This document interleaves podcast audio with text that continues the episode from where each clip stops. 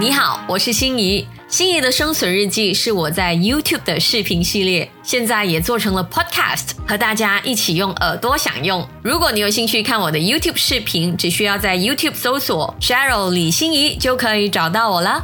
心仪的生存日记。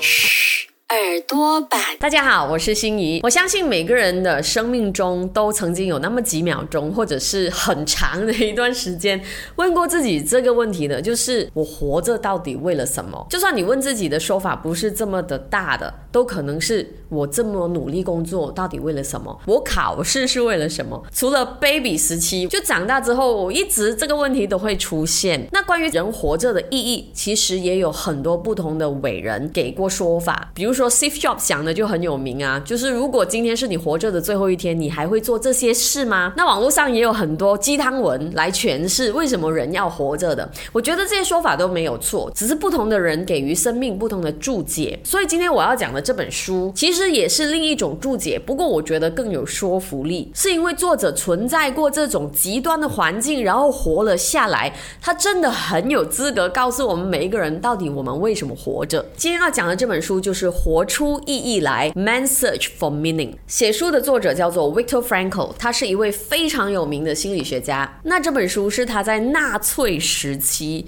在集中营待了三年之后写出的一本心血之作，就也许很多人都告诉你嘛，为什么人要活着？人活着也许就是要找寻快乐啊，完成一些事啊。可是如果让一位这么接近死亡，跟经历了这么多的痛苦，可是依然选择活着的人来告诉我，人为什么活着？我觉得会更纯粹和有力。OK，在总结这本书之前，先来讲一下这个背景，因为我觉得这个故事背景非常的重要。这本书其实不是一本在纳。粹集中营发生了很多惨烈的事情之后，记录下来回忆录，它更像是一本在这个这么痛苦的环境，他看到了人是怎么样回应生命一种心理状态的记录。所以这本书据说是对人类心理学发展是扮演着非常重要的角色。同时，它也被美国国会图书馆评论为最具影响力的书籍之一。其实，Victor Frankl 他在被迫进入集中营之前，他已经是一位心理学家了。所以可以想象他在。集中营哦，看到人面对死亡、面对生命的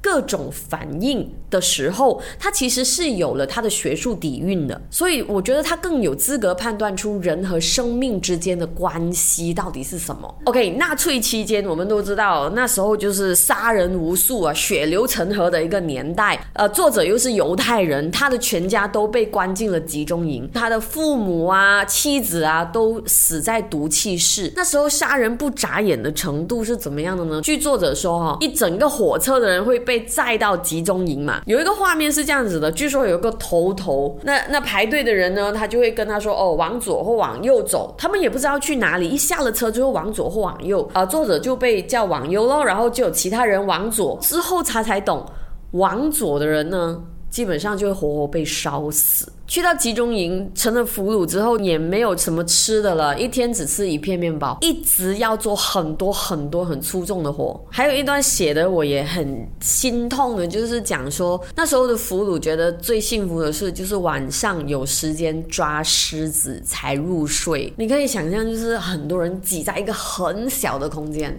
卫生环境非常的差，不要讲洗澡啊，他们连毛发，他们进去第一件事就剃光所有的毛发，却会长虱子。他们在睡觉前要把虱子抓走，才可以有一夜好眠，不然一整晚都睡不好。然后他们也必须让自己显得很精神，因为如果你一旦不精神，就会被处死。当然，你也可以选择自杀，也没有人会救你。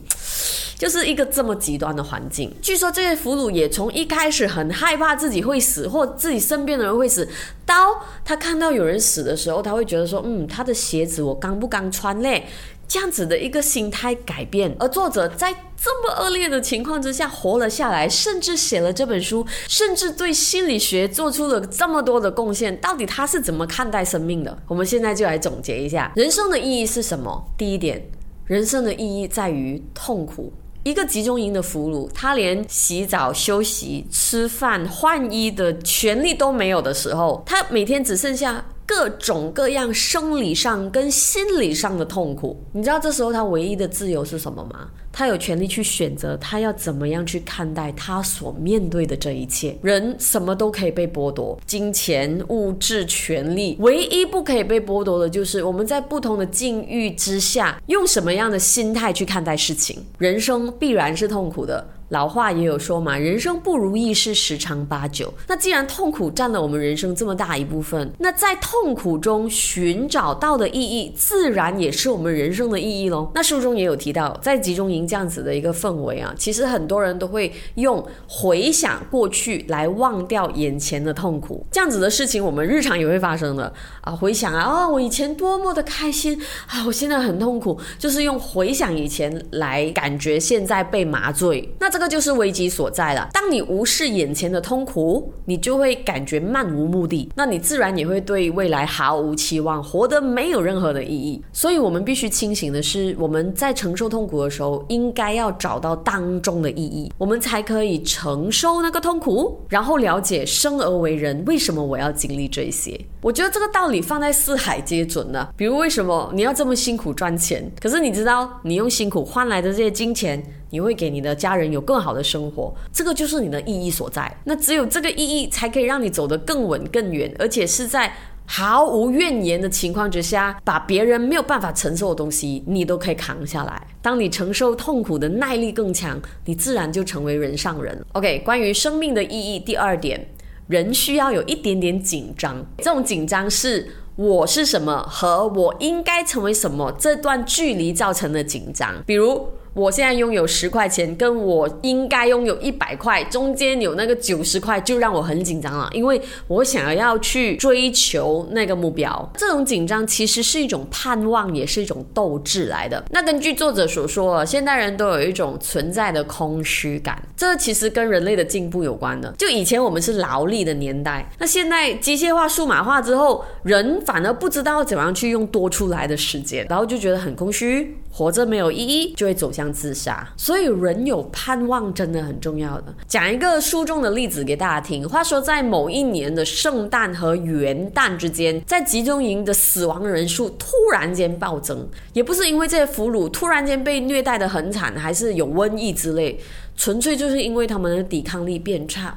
为什么在圣诞和 New Year 之间，这些俘虏的抵抗力突然就会变差呢？因为据说那时候他们会怀有一种希望，就在佳节期间，他们会被放出去跟自己的家人团圆。那在圣诞之前，他们都抱着这个盼望活着。可是到圣诞之后，跟家人团圆这件事竟然没有发生，他们身体内的抵抗力就突然间崩溃，然后他们就突然间死掉。这也让我联想到，你有没有听过一些故事，就是？长辈退休了之后，突然间就生病，然后就离世，就是因为他对未来已经没有想象了，他也觉得他不需要活着，没有什么事情好做，他身体其实就放弃了。所以，无论现在你在承受什么痛苦都好，对未来有盼望是很重要的。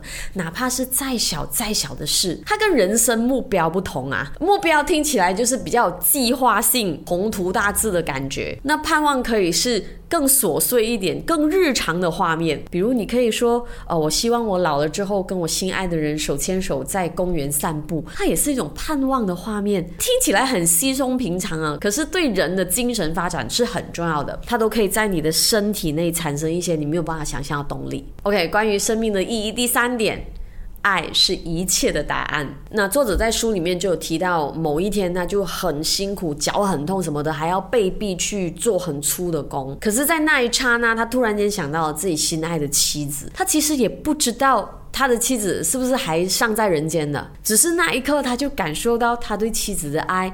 是超越了时空，也无关他能不能够见到面，就是一种心领神会在身体里面的一种能量，让他感觉到幸福。如果你有看这部很经典的电影《A Beautiful Mind》，就是改编自这位获得诺贝尔奖的数学家 John Nash 的故事，就是他这一辈子都被精神病所折磨，可是最后他克服了，然后得奖的那一刻。就他本身是一个数学家，他最后竟然说出“爱是一切的逻辑”这样的话，因为数学其实本身就是一种科学和逻辑，那爱反而是一种虚无嘛？那为什么爱又会是一切的逻辑呢？他也理解，如果没有爱的话，你这一辈子怎么样去研究科学数学，你也理不清到底人生的意义是什么？其实我身为一个作者，我经常在写文章的时候，我也想要找一个比爱更厉害的概念，你知道，就是一直想要突破自己，找一个更厉害的讲法来说明白这件事。不过最后你会发现，爱就是那个最厉害的概念，因为爱是人世间万物的理由，它是可以包容一切的。没有比爱更厉害的概念呢。就是我爱我的父母，我愿意为他们付出；我爱我的同事，我希望他们成长。最简单，可是也是最有重量的理由，让你做世界上最复杂的事，然后可以承担那种痛苦。所以在你很累、很辛苦的时候，你可以想一下你爱的人。又或者是你至少想一下你自己，爱自己也是一种爱嘛，那你就可以找到继续下去的力量的。对于今天讲的这本《活出意义来》，对我来说是很大一个挑战，因为它不是方法论，他说的尽是一种概念，所以我不知道大家有什么样的感受，可以在这个视频下方留言给我知道。也许你会问哦，有没有一套人生的意义是适合每个人的？啊，其实真的没有，因为每个人都这么的独特，每个人生命中遇到的事都这么的不一样，所以我们也可以在这些事情当中找出不一样的意义。所以，关于找到人生的意义这个主题啊，我相信当你遇到那件事的时候，你会突然间变得很有力量。所以，不要去怀疑，也不要让别人来告诉你你活着的使命是什么。这件事真的没有其他人可以给你答案的，只有你自己知道。我这一辈子。就是要做这件事。我存在这个地球上短短的几十年的意义。如果人生是一部电影，我是主角的话，这一部一定是关于什么什么的电影。这个答案呢，只有你自己可以给自己的。最后和大家分享，我在这本书里面看到很重要的一句话，是来自尼采的。他说：“懂得为何而活的人，几乎可以承受任何的痛苦。所以，当你找到人生的意义的时候，你就可以承受任何的痛苦。而当没有任何的痛苦可以难倒你的时候，这样的人生非常的幸福啊！任何的痛苦都那么的值得，因为你已经知道，在痛苦当中你可以有新的学习，赋予你人生新的意义，而你也会很感谢你受过的苦。每一次承受了新的痛苦，就是人生新的晋级。这样的人生非常值得活。这样的视频也非常值得 share。OK，其实我之前也有在我的 IG Story 有讲过，我每次说书的心情都是紧张的，因为首先我害怕把书说坏，我害怕浪费了作者的心血。我每次都在有限的空间分享我对书的想法。那更重要的是，我希望大家可以买书来看。这视频下方有链接，因为这样子你才可以完全的获得作者想要表达的内容。那我希望我这一点点的紧张感有推动我去把这个说书的部分做得更好。那我更希望说，你可以告诉我，你有没有在这些视频里面获得你想要的答案？因为我真的希望我用不少时间去做的这些内容。其实是可以让对的人看见。这一集当然也有会员区的彩蛋，我要讲的就是关于书里面提到的自我实现和自我超越。对我来讲是一个新的概念，希望大家可以加入会员区，我们有更多的内容要跟你分享。只要在这个视频下方点击 Join Button 就可以加入会员区，然后支持我的创作啦。喜欢这个频道也可以订阅，可是不用开铃铛，因为开铃铛就像每一期的内容都要说一个比喻这么烦。你好，我是心仪。心仪的生存日记是我在 YouTube 的视频系列，现在也做成了 Podcast，和大家一起用耳朵享用。如果你有兴趣看我的 YouTube 视频，只需要在 YouTube 搜索 Cheryl 李心怡就可以找到我了。心仪的生存日记，嘘，耳朵版。